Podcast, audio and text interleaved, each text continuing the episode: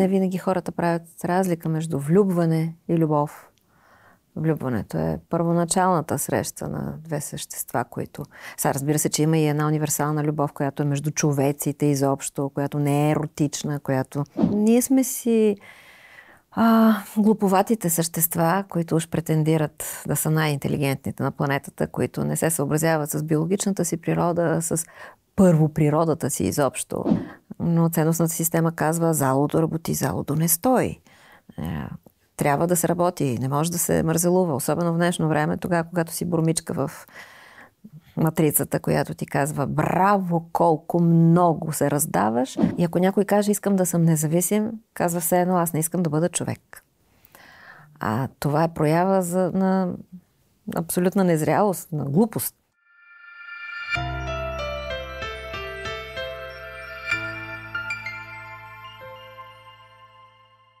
Здравейте, аз съм Славия Сакаджиска в подкаст Три жени споделят и днес на гости ми е отново Мадлена Огафари. Благодаря ти, че отново прие поканата ми. И аз благодаря. А, как си в този дъждовен ден? А, сега съм в страхотно настроение. Това е, много се радвам да го чуя. Това е хубаво. Предколедно, празнично. Ма то зависи от нас. Да. Каквото иска е. да трещи, да гърми отвън, човек избира как да се чувства. Така е. Аз предлагам днес да си говорим първо за любовта. Една тема, която винаги е интересна за всички и е част от живота на всеки. Единствената. Да. И нещо, каквото и да което... правим, каквото и да не правим, всичко или е от любов, или е зов за любов. Да, точно. И всъщност това е нещо, без което не можем. И е хубаво да го знаем. Какво за теб е любовта? Въздух. Въздух. Като дишането. Mm. Смисъл. За какво да ни има иначе? Ако не се опитваме нея да раждаме, увеличаваме, предаваме. А в какви форми най-често се среща любовта според теб? Ами много пъти днес има неща, дето са наречени любов, а не са. Така че понякога има и фалшиви форми. Например, една свръхгрижа. Някои хора казват, това е любов. Не, не. Това понякога дори е инвалидизиране на другия човек. А, някои дори мисля, че ревността е проява на любов. Собственическото чувство. Желанието да доминираш. Много неща, които приличат, но не са. Всъщност са безлюбие. Mm-hmm. А, иначе не винаги хората правят разлика между влюбване и любов. Влюбването е първоначалната среща на две същества, които... Сега разбира се, че има и една универсална любов, която е между човеците изобщо, която не е еротична, която е просто човешката любов. Но ако говорим за партньорство все пак, след влюбването, едва тогава започва любовта. В периода на влюбването обикновено е заради. А когато започна любовта, обикновено е въпреки. да, определено. И всъщност това я прави много красива, точно, че въпреки, въпреки всичко, което... Ами, то тогава е истинската. Да. Много е лесно нещо, което е чудесно, разкошно, перфектно, каквото обикновено ни е усещането за другия, докато сме още влюбени с розовите очила и ореол, е, пиедестал, идеализация. Когато после започваме да виждаме човека такъв какъвто е и изпитваме любов, въпреки, то това всъщност е изпитанието. Можем ли да стигнем до там? Да. Определено. А, много си замислям точно това заради или въпреки или поради. М- Днес, докато пак разглеждах някакви неща в Инстаграм, в Фейсбук, имах някакво свободно време, ми бях попаднала на някакъв цитат, но след това ми попадна някакъв клип за намаленото либидо, което е доста често срещано в 21 век поради многото ангажименти, които се захващаме или пък по други ред причини.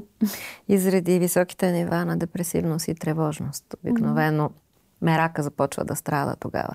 Да, разбира се, че и преумора, разбира се, че и високи нива на стрес. А, хипотези много включително и такива, които казват, че вероятно и от по-големи не, от нас, човешките сили, а, го решават, за да може да не сме толкова много на планетата. Всякакви хипотези има. Но по-човешките са обикновено свързани с липсата на отпускане. Когато един човек е стегнат, напрегнат, много трудно да има желание за секс. И от какво се поражда това вечно напрежение и тези високи нива на напрежение? Ние си го раждаме.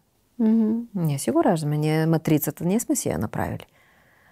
А, както казва Брус Липтън, този филм Матрицата не е художествен, той е документален филм. А, така че ние сме си а, глуповатите същества, които уж претендират да са най-интелигентните на планетата, които не се съобразяват с биологичната си природа, с първо природата си изобщо и се опитваме да а, пренапишем биоритъма дори. А, и след това се чудим защо телата крещят през толкова много симптоми, душите също. И един от всичките симптоми е спада на либидото. Какви други симптоми има тревожността, тъй като захванахме темата за тревожността? Ами, една а, моя клиентка, а, която е фармацевт, ми каза, че миналата година най-продаваното нещо е, хапче е мелатонина. Mm-hmm. А, тогава, когато сме толкова много напрегнати, започва да се разстройва съня.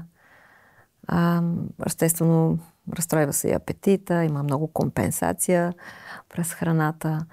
А, има още много, цялата вегетативна система започва да, да реагира.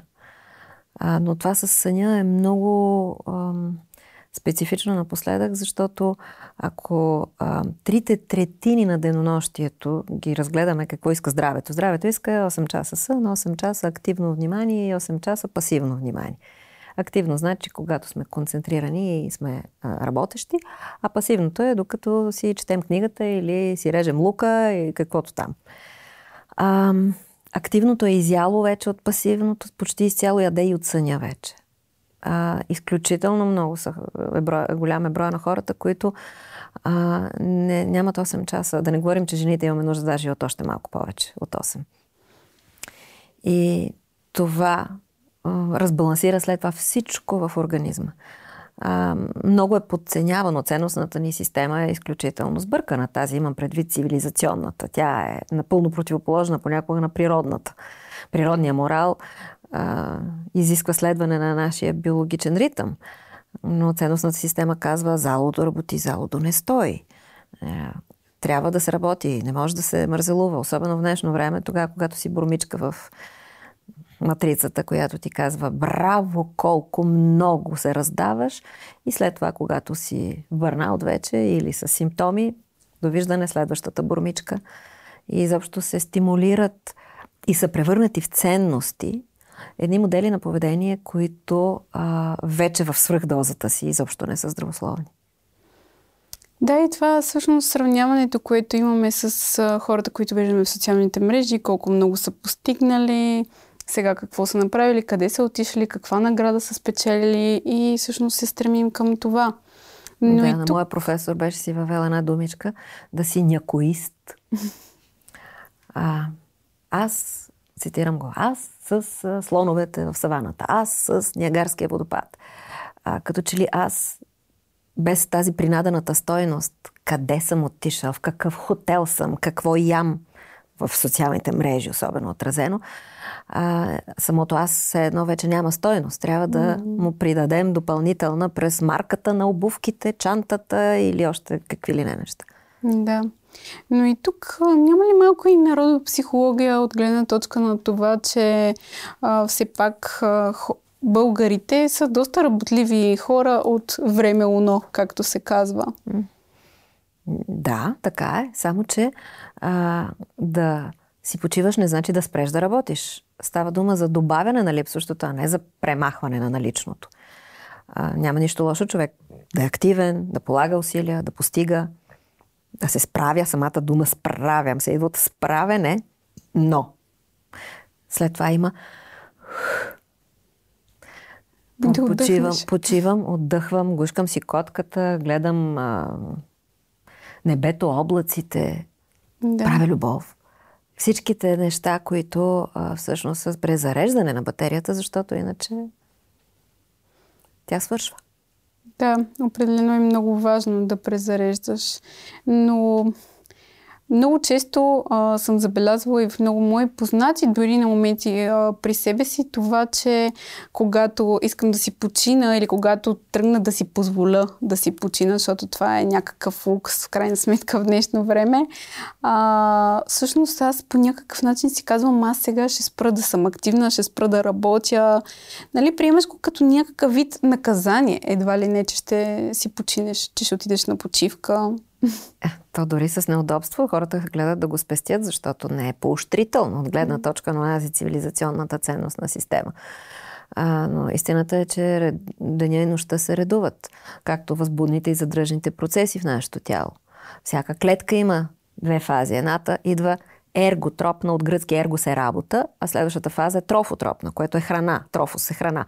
Значи самата ни клетка, всяка една от 50 трилиона клетки в това тяло, има работна фаза, в която превръща част от, нали, от произведената от нея самата енергия в, от нахрана, енергията, която е приела, я превръща в енергия за следващата си работна фаза. И след това се отпуска. След това мембраната клетъчната а, тя се отваря, затваря. Това даже мисля, че в 6 или 7 клас по биология mm-hmm. а, учехме. И след това релаксира. А, и, и всъщност този естествен биоритъм, тая синусоида, на, поне ние сме в биполярна вселена. Човека, е, този естествен биоритъм, ако не го спазваме, се разболяваме. Човек обаче е толкова арогантен, че се опитва дори и да опровергае тия божествени закони. Така е. Да, и тук се намесва, намесва психосоматиката. Затова не случайно и болниците са пълни в крайна сметка. И то няма друго, освен психосоматика. Монетата има винаги две страни. Mm-hmm. Ние имаме материална и нематериална същност. Да. И няма как да променяме едната страна на монетата, а другата да не мърда. Mm-hmm. А можем ли да вървим в крайна сметка срещу, срещу народопсихологията, срещу трендовете, които следваме така или иначе, дори да не искаме по някакъв начин пак ги следваме? Защото те са част от цялото, от обществото. А, по повод на народопсихологията, аз тук си имам специфична гледна точка. Аз смятам, че българин е изключителен късметлия. Mm-hmm. А, ние сме на средата на, на картата, ако погледнем между изтока и запада. И това ни облагодетелства а, от гледна точка на, на, на здравето. Ние сме по-организмични, ние сме по-автентични, ние можем да изразяваме емоции. А, идете в Япония да видите какво нещо е. Хо-хо-хо, така дори се смеят, нали, като крият а, лицето си.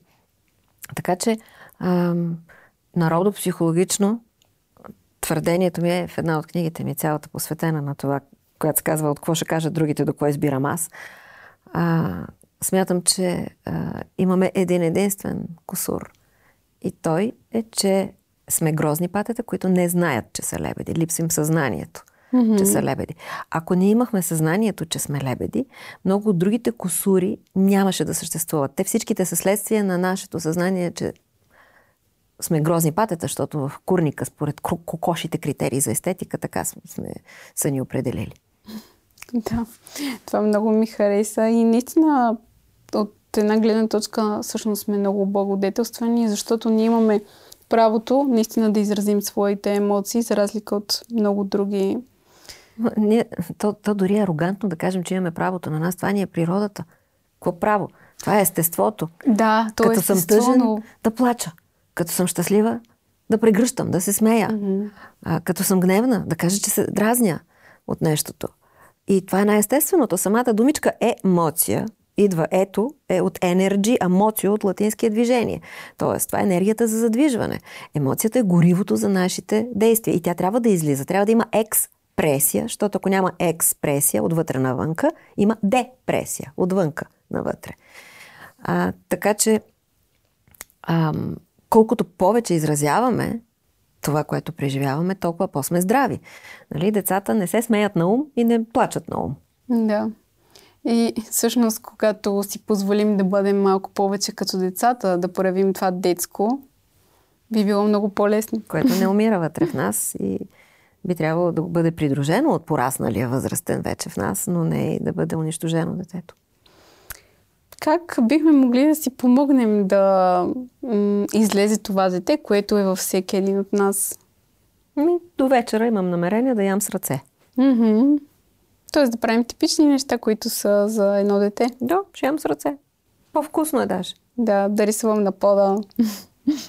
Всичко, което... А, кога, ако трябва един човек голям да си играе с едно малко дете, той ще го прави. Mm-hmm. А, когато е самичък, му е неловко. Но винаги има...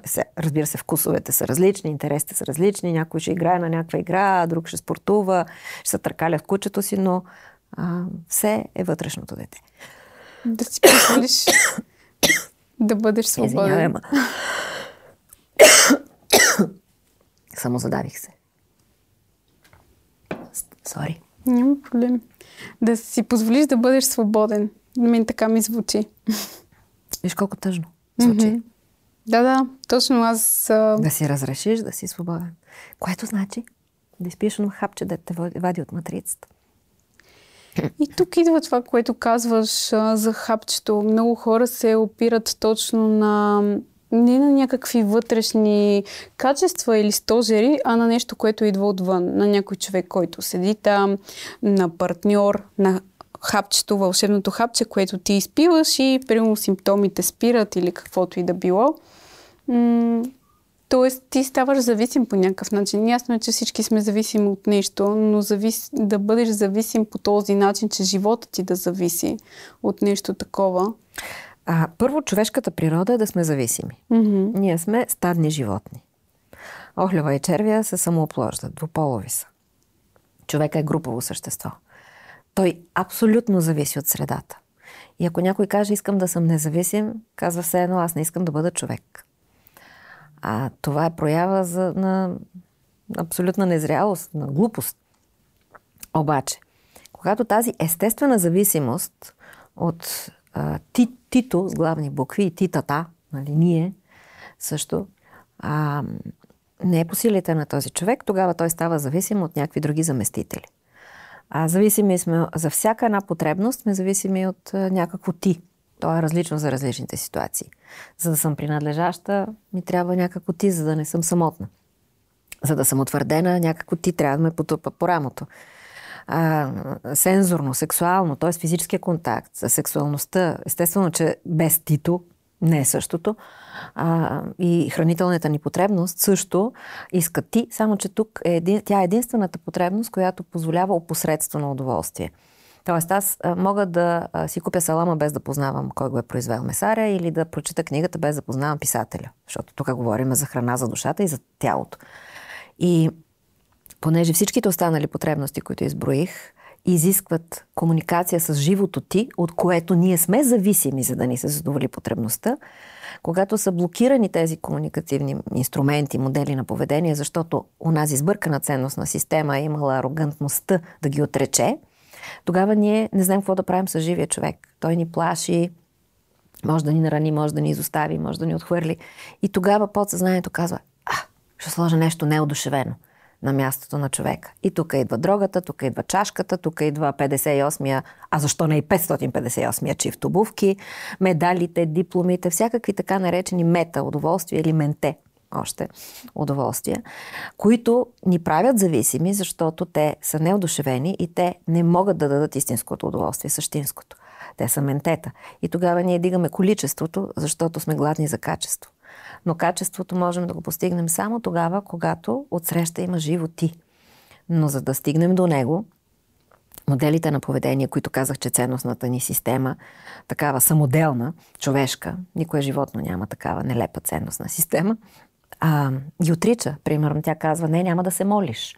Но защо да не се помоля, ако съм слаба? Това е най-природното нещо. Или няма да падаш на погръб да си показваш слабостта, уязвим си. Е точно така, да. Уязвим съм, защото съм човек. Аз не съм машина. Или няма да се отстояваш, защото било егоистично, нали, не правилно, другия ще бъде наранен. Естествено, че има начини и начини. Да, може да бъде наранен, ако съм садист.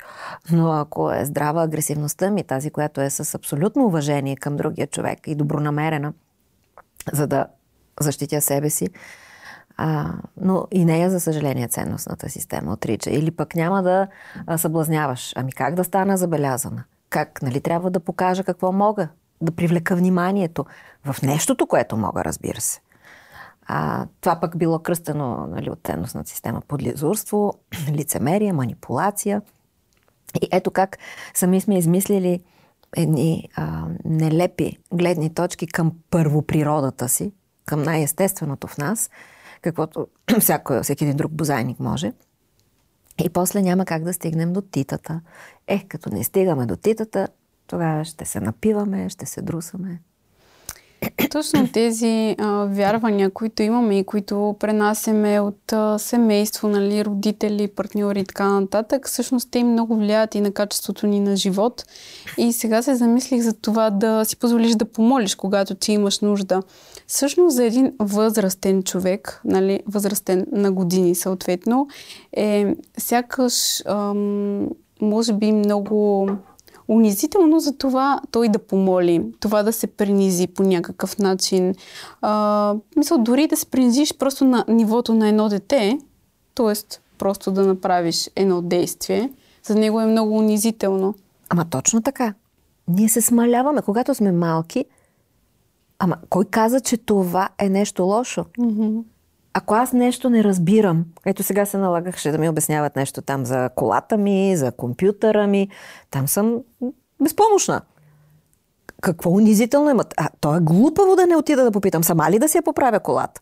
Да, защото ние не можем всичко. А, ама естествено. И той не трябва. Така че да, унизително означава аз слизам отдолу, като етимология на думата. Разбира се, и аз избирам да сляза отдолу, защото съм неграмотна, неспособна за нещо. И повече от естествено е някой, който може да бъде от полза, да, да помогне в този момент. После аз на него за друго. Mm-hmm. Така да, е. така е, унизително е. Но кой каза, че това е нещо негативно? Човек се само унижава, когато а, в буквалния смисъл на думата. Но ние конотацията, съвсем друг смисъл влагаме в тази думичка. Когато слизам отдолу и казвам, не разбирам, не знам, не мога, извинявай, съжалявам, сгафих, ще се поправя. Или предавам се, смирявам се. Излиза, че смирението е унизително, така ли излиза? Mm-hmm. Когато не мога нещо да постигна, защото или съм самичка, или съм неспособна, или защото съм човек. И единственото, което мога да имам като гледна точка е да се смиря, приемайки го. Сега как да скоча 2,9 като Стевка Костадинова, като съм 1,57. Смирението е значи, нещо много висше. Приемам. Приемане е по, по-житейската ежедневната думичка. Да. Какво ни води до смирение? За съжаление, знаеш ли какво правим днес? Докарваме се до крайност, която вече от няма на къде и се налага да се предадем и а, казваме му, прекършваме се вместо да го направим доброволно. И живота се грижи за това. Живота се грижи за смирението, само че се грижи по един по-болезнен начин. Mm-hmm.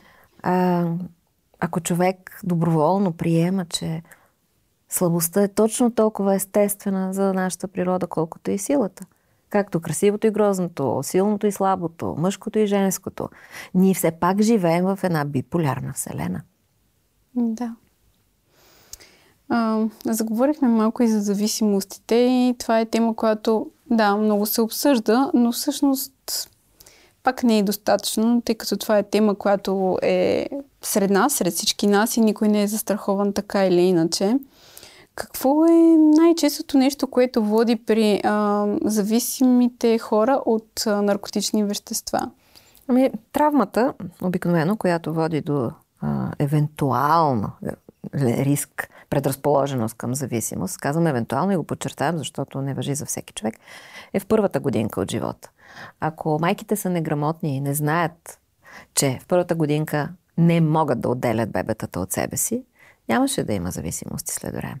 Защото това е онзи етап от живота, в който ние сме зависими. Когато сме малки, не можем нито да се преобуем, нито да се нахраним, нито да се пренесем сами в пространството дори. И това е най-нормалната човешка, естествена, красива зависимост.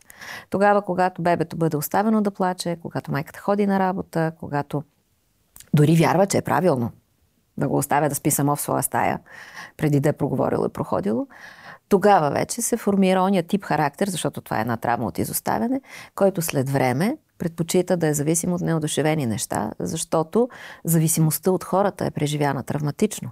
Тогава, всеки път, когато е подавало сигнал това бебче, че е оплашено, че е гладно, че го боли нещо, напишкано и света не му се е притекал, тогава, след време, Тито вече не е присъстващо, сигурно, закрилящо, утешаващо, добронамерено, даващо, а е плашещо.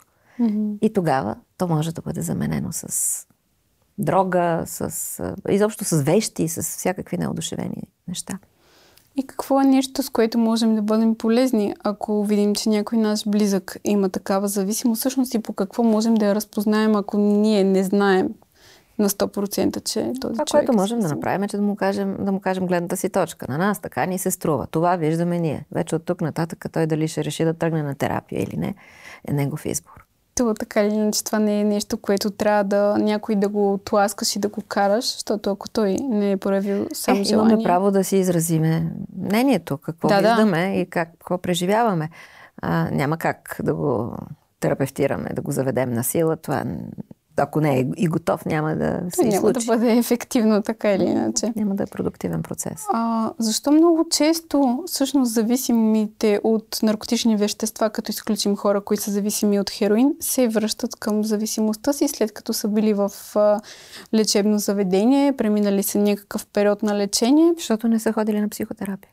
Mm-hmm. Защото, а, да, чисто биохимично ще се замести, да речем, с една метадонова програма, ще се замести веществото с някакво друго вещество, ще се мине през абстинентния период, който има и физическа, и, и психическа.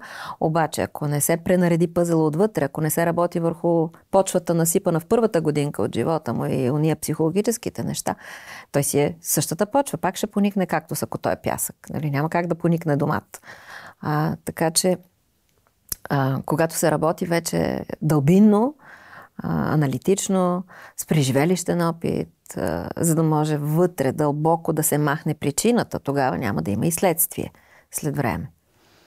А, тъй като аз имах а, известен а, период от време опит в а, такъв център за хора с зависимости, това, което най-ярко ми направи впечатление беше, че работата, да, имаше групови процеси, които бяха насочени а, нали, терапевтично, но по-скоро беше заменянето. Заменянето а, с някое лекарство, когато не могат да спят, когато имат някакви болки, но е, нямаше тази част от тази работа, която е дълбоката психотерапевтична. Е, за това, когато човек иска да наистина да се прости с такъв нездрав период от живота си, тръгва на терапия, защото там е един огромен пъзъл. То се минава през връзката с майката, връзката с бащата, е, че и по-назад, че е вътре отробно, че е начин на раждане, че модели на поведение, че модели на мислене, че ам, чувство за реалност.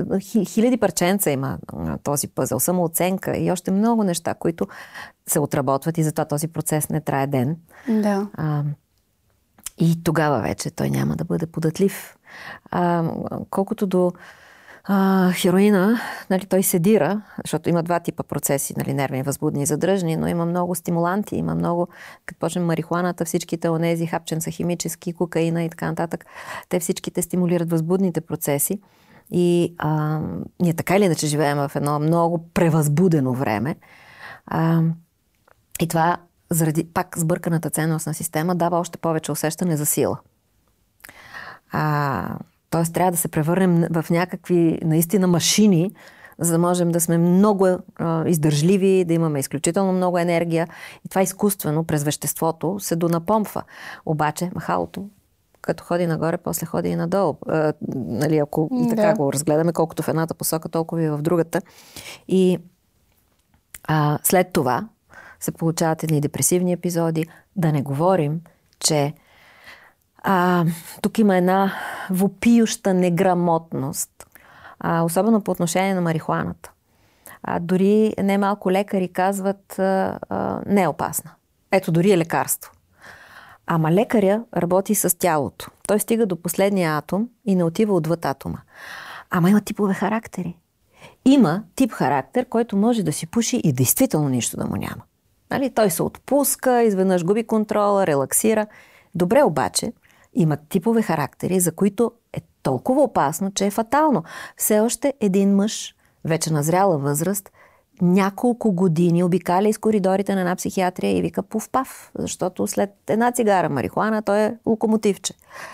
А, Психози могат да се отключат, а, халюцинаторни нали, преживявания, а, много депресивни епизоди, т.е. и изобщо не е безобидно. А хората нямат представа аз кой характер съм. Mm-hmm. А, има абсолютна противопоказаност за определен тип хора. Умишлено няма да казвам повече, защото а, е, е ужасно непрофесионално някой да тръгне да се самодиагностицира. Това нещо да. трябва да се случи на, при терапевт.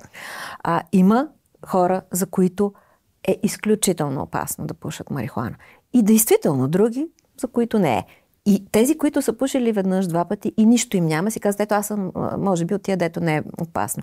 Да, обаче, в различните етапи на живота си, ние преживяваме различни неща. Понякога човек регресира, т.е. ако е в някаква травматична ситуация, той изведнъж един стар тип характеров компонент се проявява и той изведнъж става от, от друг тип.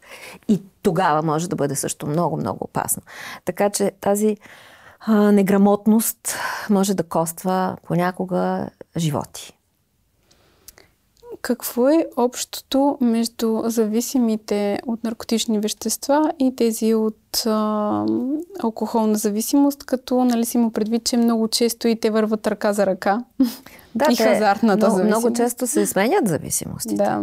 А, включително някой казва, еми, нека да имам шопинг мания. Нали? Не, е, не е отровно, нали? не е фатално. То по друг начин е отровно. Да, не влиза никаква химическа субстанция в тялото. Влиза, разбира се, допамин, влизат разни... Дали, когато човек да. е в зависимостта си, дали ще бъде на ротативката или ще бъде на... Защото си е купил нещо поредно и така. А, общото е именно а, тези неработещи поведенчески модели, благодарение на които ние се свързваме с живите хора, от които е нормално да бъдем зависими. Когато тези модели не работят, този човек няма инструментариум за влияние, поведенчески инструментариум, за упражняване на власт, дори и така да го кръстим, за упражняване на контрол, дори и така да го наречем. И тогава неодушевение източник на удоволствие става много лесен. А, няма нужда да му се моля на а, алкохола, няма нужда на чашката да я съблазнявам, няма нужда да и се карам. Тоест няма комуникацията с а, човека. И това е обаче временно, защото истинското удоволствие не може никога да бъде заместено от мета или менте удоволствие. И точно за това се дига дозата. Да. Защото отчаяно количеството се опитва да замести качество. Не е възможно. Никога. Много ми харесва това определение менте. Ами мета от гръцки значи да. по край, около. На български по-хубаво би хем прилича малко мета на менте. Да, а пък в, и в това сбързано ежедневие е много по-лесно да се примириш с нещо, което е менте, както ти се изрази. Ами, той има цели живот и ментета. Да. И хората ставаме менте. Mm. Много от нещата, които трябва да са хуманни, виж, думичката хуманен е синоним на нещо добронамерено. Ама днеска хуманността е да тичаме, да бързаме, да сме в телефоните, да сме властови невротици. И то излиза, че и хуманно се оперверзи. Mm-hmm. Да. Ами и да пожелаваме да бъде по-добре, надали ще бъде по-добре. А, напротив, няма да сме песимистично настроени, защото махалото като ходи в едната посока, то ходи и в другата. И това, което в момента пък се вижда е, че на все повече подобни ето подкасти се говори на такива теми. Такава литература, на хората ходят на уркшопи.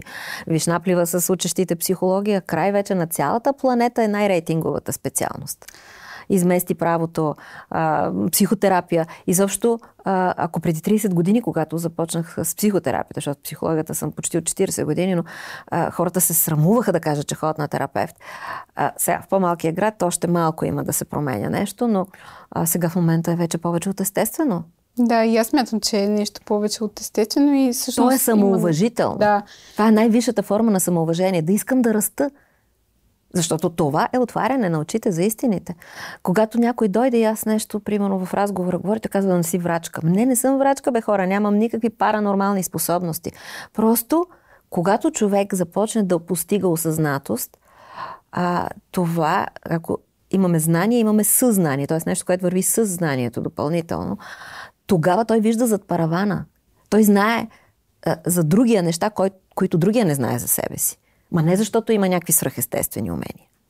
Защото той вече го знае за себе си. Именно. Това всъщност представлява психотерапевтичния процес. Отиваш да, се, да си махнеш капаците, да прогледнеш. Просветление не е някакъв езотеричен там а, такъв термин.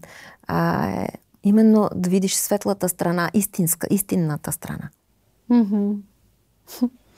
Да, а пък тя, както има и грозни страни, всъщност и много красиви. Няма как. Е биполярна е Вселената. Да. Като има добро, ще има зло. Като има зло, ще има добро. Като има светло, ще има тъмно. Само, че, ако сега тук е светло, а навън е тъмно, и отворим прозореца, тъмното няма да влезне вътре. Светлото ще излезе навън. Mm-hmm. Така че то ще се разшири. По-мощно е. Ще осветли около сградата отвън. Така е. Много ти благодаря за хубавия разговор и ще се радвам отново да ни бъдеш на гости. Благодаря и аз.